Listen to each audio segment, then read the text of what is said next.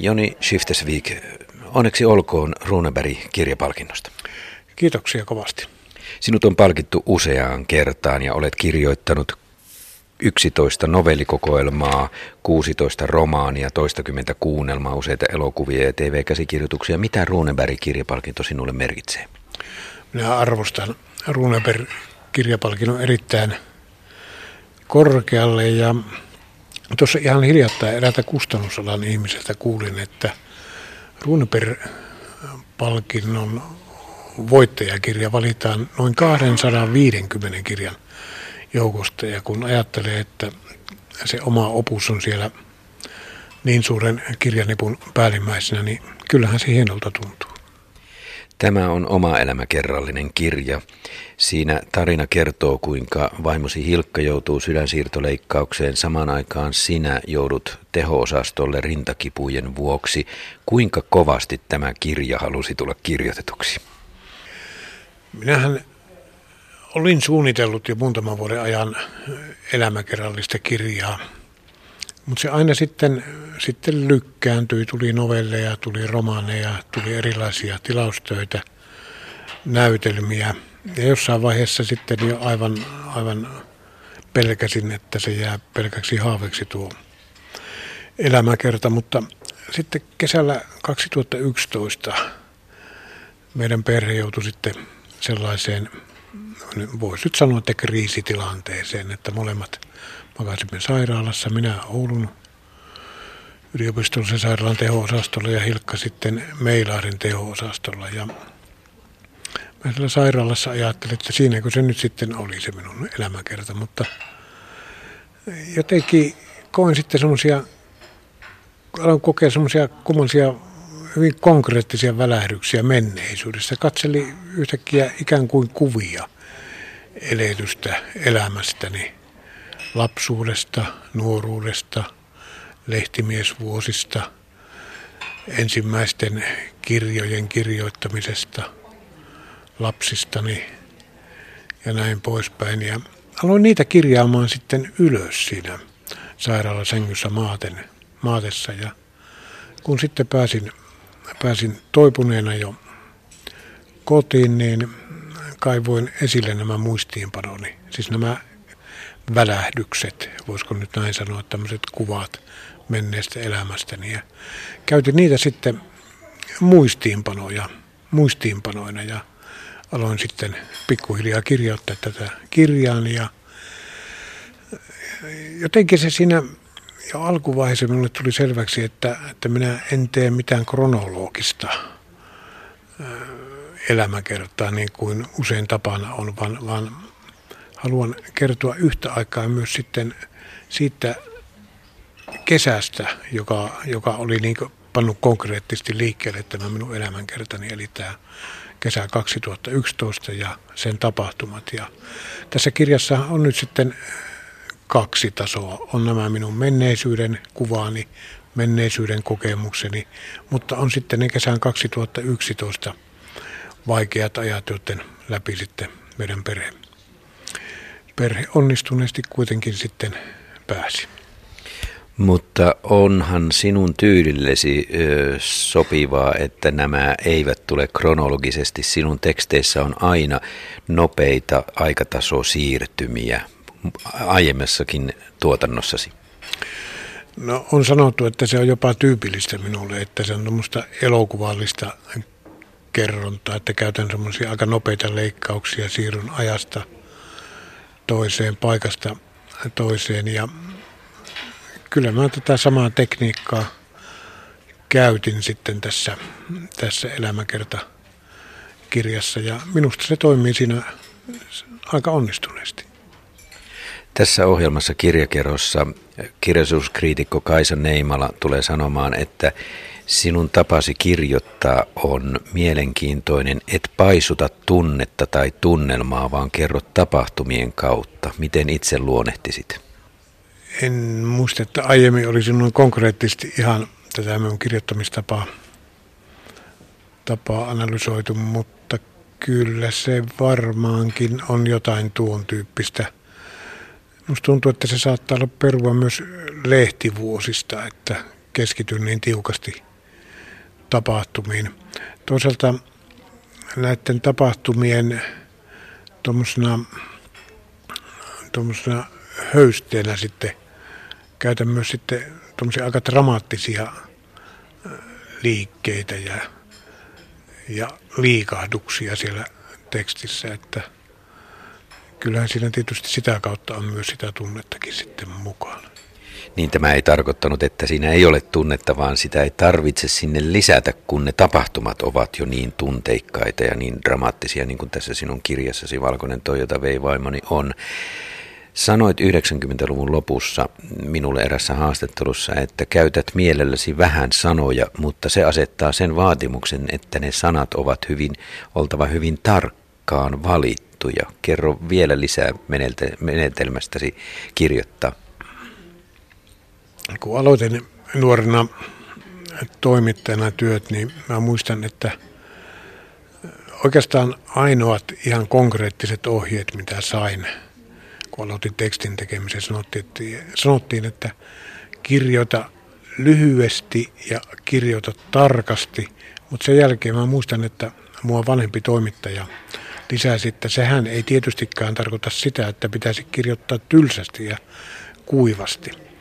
Ja musta tuntuu, että tämä tämmöinen tiivistelmä siitä, mitä, mitä tekstin pitää olla, niin se jotenkin niin kuin alitajuisesti myös tässä näiden kaunokirjallisten tekstien kohdalla on, on sitten ohjannut sitä minun kirjoitustapaa. Se tietysti edellyttää sen, että ne sanat valitaan sitten hyvin tarkasti, juuri niin kuin, niin kuin äsken sanoit. Ja, ja toinen asia, mihin mä olen huomannut, että vuosi vuodelta olen kiinnitetty enemmän huomiota, niin on se tekstin hiominen. Se vie minulla nykyään tosi paljon aikaa, että monta kertaa minusta tuntuu, että se kirja on jo valmis, mutta kun sen sitten luen, niin mä ajattelen, että no, no kyllä mä tämän vielä kertaalleen käyn sitten lävitse. Ja nykyään tietokoneella on niin helppo sitten stilisoida, niin tähän stilisointiin kyllä sitten paneudun kovasti ja, ja pidän sitä aika tärkeänä vaiheena kirjojeni syntymisessä. Oliko jossain määrin vaikeata kirjoittaa omasta elämästään näin läheltä? oli se vaikea.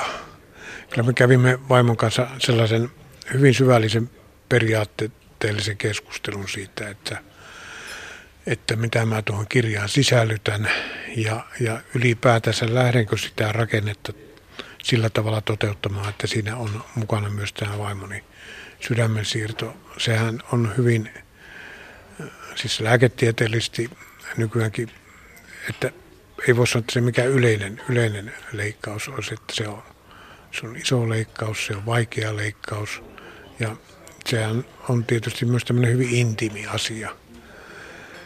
Ja keskustelimme tästä ja tulimme siihen tulokseen, että, että tai vaimoni tavallaan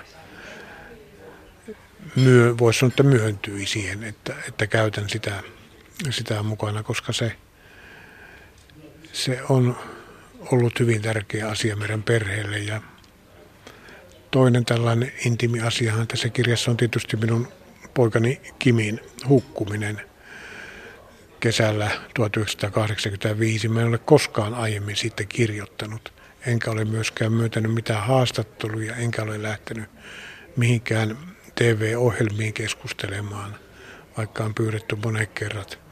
Mutta ajattelin, että kun nyt on kyse oma elämänkerrasta, jonka mä ehkä vain yhden kerran elämässäni kirjoitan, niin, niin kyllä tällä minun kymmenvuotiaalla kuolleella Kim-pojalla on myös oikeutensa olla mukana tässä kirjassa aivan samalla tavalla kuin kolmella muullakin lapsella. Minkälaista on sinun elämäsi nyt vaimo Hilkan kanssa, jonka rinnassa sykkii uusi sydän? tuota kysytään meiltä aika usein, että minkälaisessa kunnossa olette ja kyllä me olemme on sitten ikäämme nähden ihan hyvässä kunnossa ja kun lenkillä kulemme, niin minä sanon Hilkalle aika usein kylläkin, että älä mene niin lujaa, että minä pysyn sinun mukaan. Sinun vaimosi Hilkan rinnassa sykkii nyt sellainen sydän, joka ei aikanaan rakastunut nuoreen Joniin. Miltä se tuntuu? En ole tota vakavasti ajatellut, että, että miten se sykkii tällaiselle tällaiselle 70 pia lähentelevälle miehelle, mutta en nyt ole ainakaan huomannut, että siinä mitään, mitään tämmöistä isompaa ryppyä olisi syntynyt sen asian takia. Eikä rytmihäiriöitä, mutta ajattele, sillä sydämellä on nyt uusi mahdollisuus rakastua sinuun, Joni Sistesvik. Se on, se on hienoa ajatella tällä tavalla. Kiitoksia ja vielä kerran onnittelut. Kiitoksia. Tämän vuoden Runeberg kirjallisuuspalkintoehdokkaita oli kahdeksan kappaletta. Tanja Pohjola, Lintu Pienikirjalla, Juha Hurme, Nyljetyt ajatukset, Minna Lindgren, Ehtoolehdon pakolaiset, Joni Shiftesvik, Valkoinen Toyota vei vaimoni, Marissa Rasi Koskinen, Vaaleanpunainen meri, Susanne Ringnell, Tärnornas station, en drömbok. Merette Mazzarella, Sielun pimeä puoli, Mary Shelley ja Frankenstein ja Helena Sinervo, avaruusruusuja. Näistä kahdeksasta ehdokkaasta voittajaksi Raati valitsi oululaisen Joni Shiftesviikin Valkoinen Toyota vei vaimoni, joka nyt on tavallaan romaani tai se on katkelma tuokioita kirjailijan omasta elämästä. Kirjallisuuskriitikko Kaisa Neimala, minkälaisena kirjana sinä tämän luit? Oma elämä kerrallisena, kuvitteellisena, tavallaan romaanina? Minä luin tämän ilman muuta omasta elämästä kertovana todellisina katkelmina. Vain tuota kauniin romanttista otsikkoa Valkoinen Toyota vei vaimoni jäin miettimään, koska se vähän kuulostaa siltä, että vaimo on viety pois, koska viedä on sellainen verbi. Onneksi ei ollut musta. Niin, ja voisihan se tietysti herättää toisenlaisen miele- mielikuvan, että valkoisen Toyotan kuski vei häneltä vaimon. No ilman muuta, mutta tässä se Toyota kumminkin teki tämän pahan teon, joka ei sitten loppujen lopuksi ole ollenkaan paha teko, vaan hyvä. Tämä kirjahan aukeaa tavattoman dramaattisesti. Siinä tämä valkoinen Toyota on taksi, joka kuljettaa siis Hilkkavaimoa kohti Helsinkiä, tai siis matkalle kohti Helsinkiä, jossa Hilkalle vaihdetaan sydän. Jos se on tarpeeksi dramaattinen, mutta samaan aikaan itse kirjailija Joni Shiftesvik tuntee rintakipuja niin paljon, että joutuu teho-osastolle. Siellä todetaan, että nämä sydänleikkaukset, sepelvaltimotukoksien aukaisut eivät ole se syy tai ne on hoidettu kuntoon, jotain muuta on, jota jäädään tutkimaan. Siis Joni Shiftesvik on samaan aikaan teho-osastolla, kun Hilkka vaimolle vaihdetaan sydäntä Helsingissä. Siis tavattoman dramaattinen avaus. Toinen tyttäristä sanookin, että muistaakseni jotain sellaista, että jokin merkillinen vainoaa meidän perhettämme. Ky- kyllä. Jos kirjailija olisi kuvitellut kuvitteellisen tarinan, niin eikö tämä olisi ollut aika lailla hyvä romaanin avaus? Kyllä, tosin tämä ei avaudu tuolla, tämä romaani. Tämä avautuu sillä, miten Joni Shiftesvik aivan nuorena on äh, sahalla töissä. Ja hän siirtelee siellä tukkeja ja siellä hänen esimiehensä työnjohtaja tai mikä tämä nyt sitten onkaan, repeytyy palasiksi. Kyllä, olet tarkkana ja aivan oikeassa tuossa, että ihan ensimmäinen mielikuva siihen kirjaan kyllä toki on parin sivun verran näin. Kyllä näin on, mutta se on ikään kuin johdanto siihen, siihen koko kirjan teemaan, koska Joni Shiftesviikkihän käy tässä kirjassa läpi nuoruuttaan aivan syntymähetkestä alkaen. Jos tämä olisi ollut kuvitteellinen kirja, leikitään vähän tällä ajatuksella, niin eh, kirjan nimenähän olisi voinut olla kaksi sydäntä. Kirjan nimi voisi olla monta kaunista. Ei siinä mitään, tämä on hyvä nimi ilman muuta, mutta arvoituksellinen.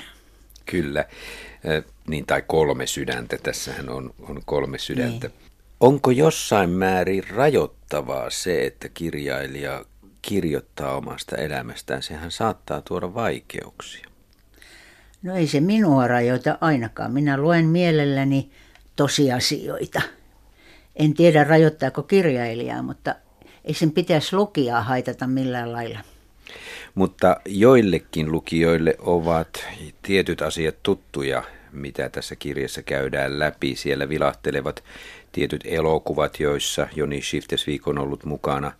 Ja sitten siellä ilman muuta ison osan saa Puhalluskukkapoika ja Taivaan korjaa ja tämä ensimmäinen esikoiskirja. Puhutaan siitä kohta vähän tarkemmin, mutta vielä tästä, tästä kir- koko kirjan kaaresta.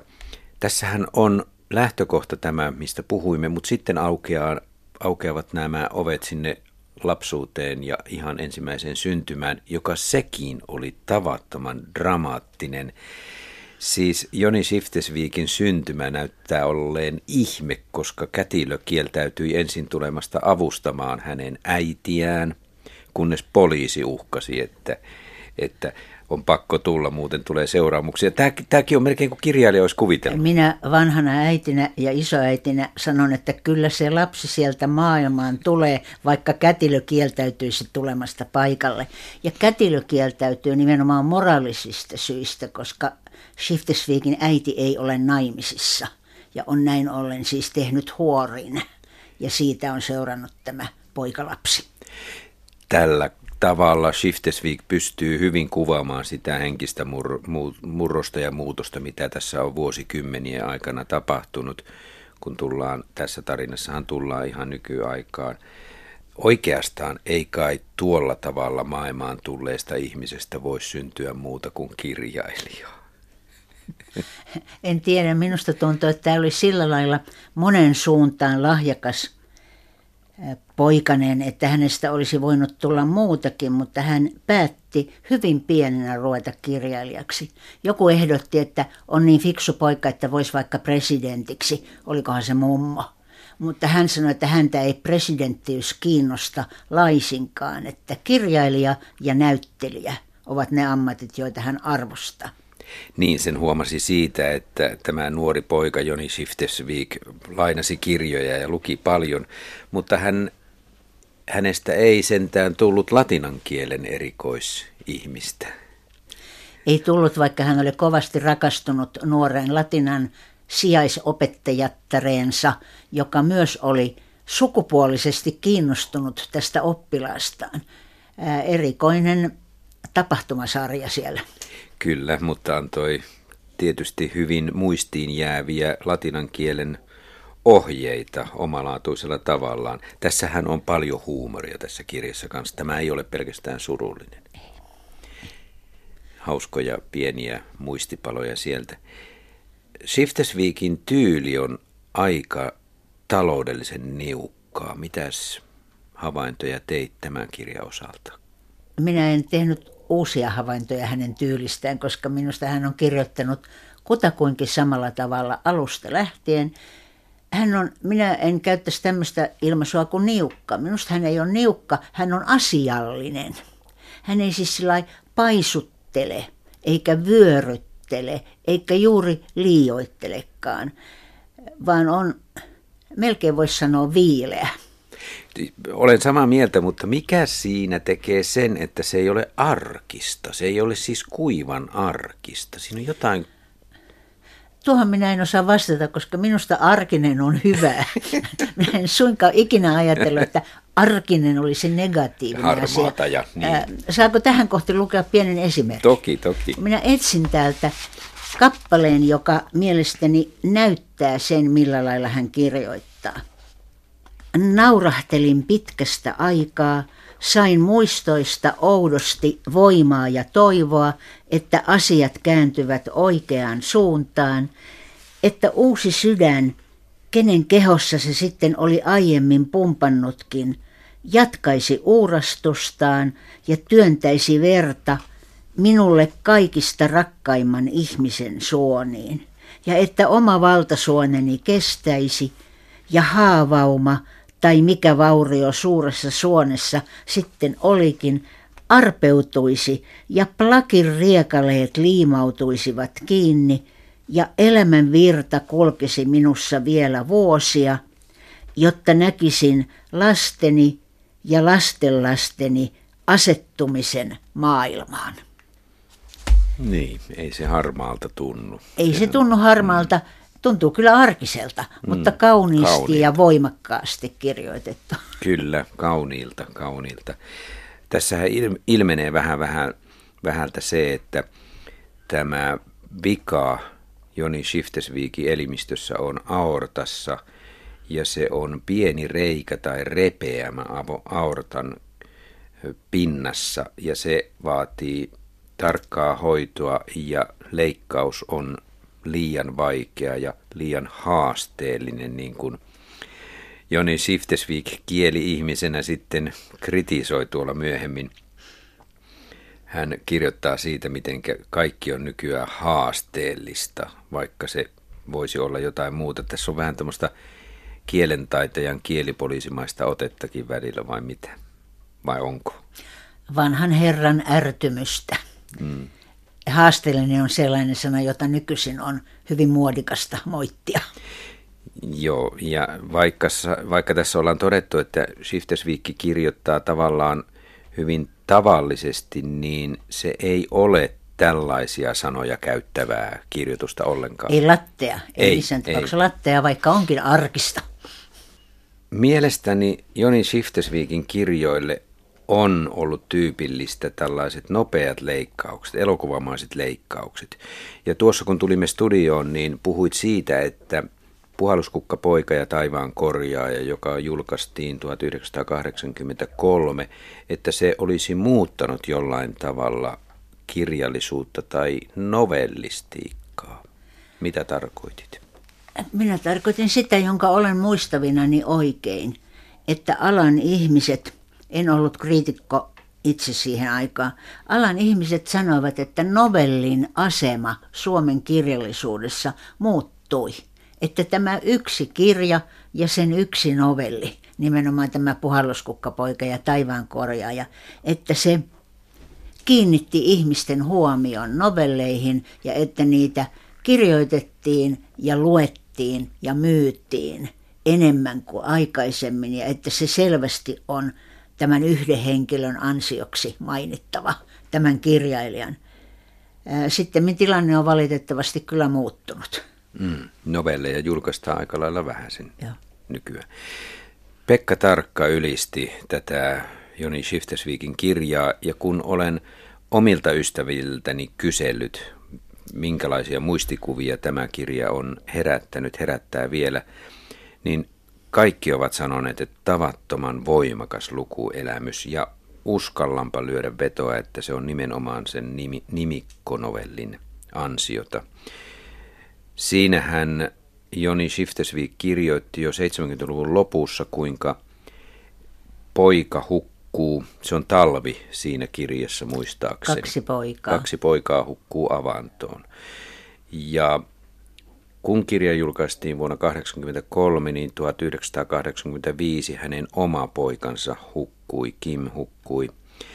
Ja nämä pojat, hänen Joni Shiftesvikin omat pojat käyttivät näitä nimityksiä taivaan korjaaja ja puhaluskukka poika. Ja hän tavallaan ennusti jo sen oman poikansa kuoleman. Tämä tuntuu niin käsittämättömän raalta. Käsittämättömän miltä? Raalta, kohtalolta. Minusta se tuntuu surulliselta. Siis jos lapsi kulkee avantoon, niin sinnehän ei kukaan tee mitään raakaa. Mm. Siinä niin. vaan tapahtuu tavattoman surullinen tapahtuma. Luin sitä novellia keskikoulun, vai oliko ne jo peruskoulu yhdeksäsluokkalaisia siihen aikaan yhden luokan kanssa. Ja novellin lopussa, muistaakseni viimeisessä lauseessa, kilahtelevat naaran metalliosat jotakin kohti. Ja kysyin lapsilta, että mitä varten tässä kiinnitetään huomiota tähän kilahteluun, niin 15-vuotiaat osasivat sanoa, että se enteilee kirkonkelloja. Olipa hieno tulkinta. Voimakas novelli. Kyllä. Tässähän nyt Valkoinen Toyota vei vaimoni kirjassa Joni Shiftesvik kuvaa, että toinen näistä hukkuneista pojasta puristi kädessään kotiavainta. Joko se on totta tai sitten se on kirjailijan kuvitelmaa, mutta tavattoman voimakas näkyy. Johonkinhan lapsi on tarttunut ja kun hänellä on lyhyessä ketjussa tai nauhassa se avain, niin hän on yrittänyt sen avulla pysyä pinnalla. Ja sitten se on vielä kotiavain. En nyt vihjaisi tässä taivaan kodista mitään, mutta se on varmaan ollut kirjailijalla mahdollisuutena mielessä. Taaskin sellainen kohtaus ja sellainen pieni yksityiskohta, jonka voisi kuvitella syntymä, syntyvän vain kirjailijan mielikuvituksen myötä, mutta todellisuus on siitä ihmeellinen, että se tekee tämän kirjailijan puolesta. Millä tavalla nostalgisesti Joni Shiftesvik sinun mielestäsi kertoo omasta lapsuudestaan? Minkälaista haikeutta siinä on? Onko siinä kadonneen maailman hyvyyttä? En minä erota sitä haikeaksi. Minusta hän ker- mä nyt taas tämmöinen arkinen ihminen. Minusta hän kertoo tosiasioita siitä, millaista oli silloin, kun hän oli lapsi. Muistaakseni hän ei yhtään kertaa mainitse, että oi voi, tästäkin olemme joutuneet eroon. Mitään tämmöistä siinä ei ole. Mm. Voi olla, että muistan väärin. No en minäkään muista, että siellä olisi vielä, mutta sitten kun tullaan tähän varhaisaikuisuuteen ja hänen ammatinvalintoihinsa, mm-hmm. niin sieltä alkaa tulla sellaisia työelämän kautta sellaisia epäkohtia, joihin hän kiinnittää huomiota lehtien toimituksessa, lehtitaloissa. Ja sitten jos ihan suoraan sanon, No sanon ihan suoraan.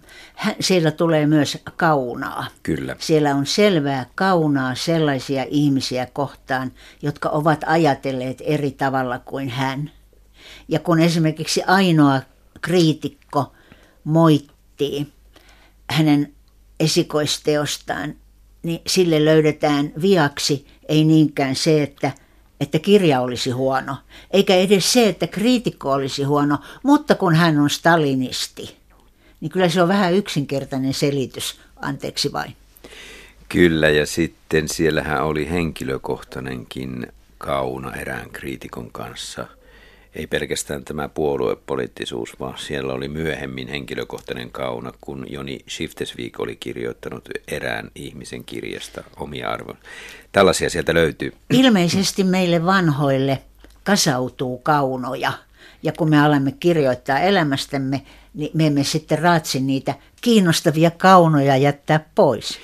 Niinpä, ja erässä kohdassa jopa mietin, että olisiko siinä pitänyt jättää pois, koska siellä on elokuvan teosta ja siellä on Kyllä. Rauni Molmberin nimellä oikein kerrotaan, Shiftesvik kertoo, minkälaista oli tehdä yhteistyötä Rauni Molmberin kanssa.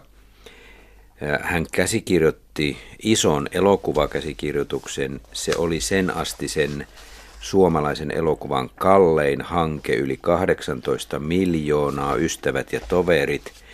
Ja sitten hän kertoo tässä kirjassa, kuinka väärin sitä käsikirjoitusta Rauni Molmberg kohteli. Mm, mitä mieltä olit tästä, tästä no ei laveudesta? siinä mitään. Siis jos ihmisen, ihmisellä on eri käsitys työstänsä, kuin työtoverilla, niin saahan sen kertoa. Mutta sitten kun mainitaan, että palaverit olivat silkkaa ajan haaskausta, höyrähtäneen, itseään täynnä olevan akateemikon yksin puhelua, niin tämän minä olisin jättänyt valheellisena ihmisenä kertomatta, jos olisin ollut kirjoittamassa tätä. Kyllä, ja samoin siellä on jopa hyvin henkilökohtainen kommentti siitä, minkälaiset suhteet Rauni Molmbergilla oli omiin lapsiinsa. Ja silloin liikutaan jo vähän... Tosin olemme lukeneet Rauni Molberin kyllä, kyllä. lasten suhteista, jotka olivat hyvin huonot ja surulliset, mutta tämän tyyppisiä kohtia, jotka on pelkän pahan mielen synnyttämiä, niin en oikein kaipaa tästä kirjasta, jossa muuten ollaan tavattoman myönteisiä. Nimenomaan. Hän on myötämielinen, kun petikaveri sairaalassa sanoo, että täällä on niin huonot hoitajat, ne on kaikki läskiperseitä. Niin Shiftesvik mainitsi, että minä pidän heistä kaikista. ja... Joka paikassa hän pitää, paitsi näissä kaunapaikoissa. Joo, ja kun tämä on kaunis tarina, mm. tämä on kaunis kirja, koskettava, puhutteleva mm. ja tosiaan sellainen kirja, että sitten on posket märkänä, kun on kirjan lukenut, niin se tulee niin särönä. Ja, ja, ja olisin sen jättänyt pois. Aikamoista ajankuvaa kuitenkin Shiftesweek saa pienillä eleillä tänne tarinan joukkoon. Siellä on eräs kohta, jossa, mäpä katson oikein tuon kohdan, Joni Shiftesweek yhdistää tämän tarinansa Norjan Breivik murhenäytelmään. Ja tämä kytkös ensin tuntuu vähän ihmeelliseltä, toki dramaattiselta tämäkin, mutta sitten tämä vertaus tai tämä mielikuva, mikä siitä syntyy, että sykkiikö hän Hilkan rinnassa norjalaisen nuoren ihmisen sydän, joka siellä saaressa on ammuttu. Se oli aika, mä käytän taas raju, Joo. siis raju vertaus ja, ja hyvin dramaattinen. Tosin hän sitten vastaa, että ei syki. Mm. Mutta tota, ilmeisesti ihmisille tulee mieleen tuollaisia hyvin äärimmäisiä ajatuksia silloin, kun on hätä. Kyllä. Ja se on paikkapaikoin tämän kirjan yksi tavallaan ominaisuus, että tässä on hyvinkin ääripäisiä asioita, jopa niin paljon, että minulle tuli mieleen, että ei kai tämä nyt ole testamentti Joni Shiftesviikiltä. Ikään kuin viimeinen kirja, jossa sanotaan kaikki. Toivottavasti ei. En, en ajatellut näin. Päinvastoin minä ajattelin, että hän voi näistä samoista asioista kirjoittaa uudestaan, koska tästä hukkumisesta esimerkiksi olemme jo lukeneet ja vieläkin se on kaunista ja hyvää luettavaa. Niin, mutta meille ei ole niin tuttua, että onko siitä vielä uudelleen kirjoittamista. No ei. ei, tämä oli ehkä huono esimerkki. Kirjallahan on onnellinen loppu siinä mielessä, että Hilkka sitten, hän joutuu vaikeuksiin sen sydämen siirtoleikkauksen myötä ja joutuu teho-osastolle ja vielä uuteen leikkaukseen, mutta kuitenkin se sydän alkaa toimia. Mutta sitten siellä on lopussa ihan sit kirjailijan oma kokemus, tämä saarijakso, jossa hän saa aika lailla voimakkaan kohtauksen jälleen. Ja tässä on vähän sellaista tuntua, että tämä voisi olla ikään kuin semmoinen henkinen kuoleman kokemus, vai miten sinä luit tämän? Sinne, kun se sa- sinne saaren Saare, Niin. No kyllä, minä en tiedä, onko se kuoleman kokemus, mutta kyllä hän selvästi käy niin sanotulla toisella puolella ja tapaa siellä poikansa. Sehän on hyvin kyllä. kauniisti kirjoitettu. Liikutuin tästä kohdasta, huiskutin, seisoja huiskutti takaisin ja lähti tulemaan juosten kohti. Mm. Mutta voi semmoisen kokemuksen saada unessakin – ja voi semmoisen kokemuksen kuvitellakin, että ei sen tarvitse välttämättä olla oman kuoleman kanssa tekemisissä. Kirjailija itse toteaa muuten tässä kirjassakin, että kun hän oli vaikeassa kohtauksessa teho-osastolla, niin hänen silmänsä edessä, silmiensä edessä ikään kuin meni se oma nuoruus läpi. Mm. Hän näki sen kuvina, hän, hänen mielensä täyttyi muistikuvia lapsuudesta ja nuoruudesta, että vaikka hän myöntää sen kliseeksi, mutta silti hän itse koki samanlaisen kokemuksen. Mutta tämä vene- ja saarikohtaus ei ole muisto. Ei, tämä on, on keksitty. Tuolla edessäpäin. Joo, ja tämä on ihan selvästi joo, keksitty. Joo, niin on, niin on. Tämä on mielenkiintoisella tavalla ikään kuin fiktiivinen, kuviteltu tarina, mutta sitten myös todellinen oma elämäkertomus ei tätä ihan romaaniksi voi luokitella, vaikka ei luokitella pidäkään, mutta jos nyt puhutaan siitä, niin... Niin minusta tämä on kertomus elämästä. Yhden kirjailijan elämästä. Minulle tämä kirja on jollain tavalla ei oikeastaan nykyaikaista kerrontaa, vaan vähän silleen hyvässä mielessä vanha-aikaista kerrontaa. Mitäs sanot? No minulle tämä on ikiaikaista kerrontaa niin, että se ei sijoitu suinkaan muodikkaasti tähän päivään, mutta ei ole vaikeasti luettavan vanhaa. Ja sitten se, mitä minä nyt olen tässä jankannut tätä arkista, mm. että surullisimmatkin tilanteet pystytään kertomaan niin, että ei voihkita eikä esitetä erikoisen tunteellisia sanoja. Luen pätkän siitä, kun ollaan naaraamassa hukkunutta lasta. Pimeni, kylmyys lisääntyi, kuljimme venesataman läheisiä rantoja, huusimme kimiä, palelimme, haimme kotoa lisää vaatetta, luulimme, ettemme enää jaksa rämpiä lepikossa ja kahlata kaislikossa, mutta jostakin tuli voimaa, kai pelko pani jaksamaan. Niin kaikkinainen nyyhke puuttuu ja sitten lukija saa nyyhkiä. Niin, kun tunnetta on jo tapahtumassa tilanteessa, niin sitä ei tarvii ruokkia. Ehkä se on sama kuin teatterin käsikirjoittajilla ja elokuvakäsikirjoittajilla, että se, mikä pitää kertoa, ei kerrota tunteen kautta, vaan kerrotaan tapahtuman kautta. Eli näytä se, elää, kerro siitä tunteesta. Niin.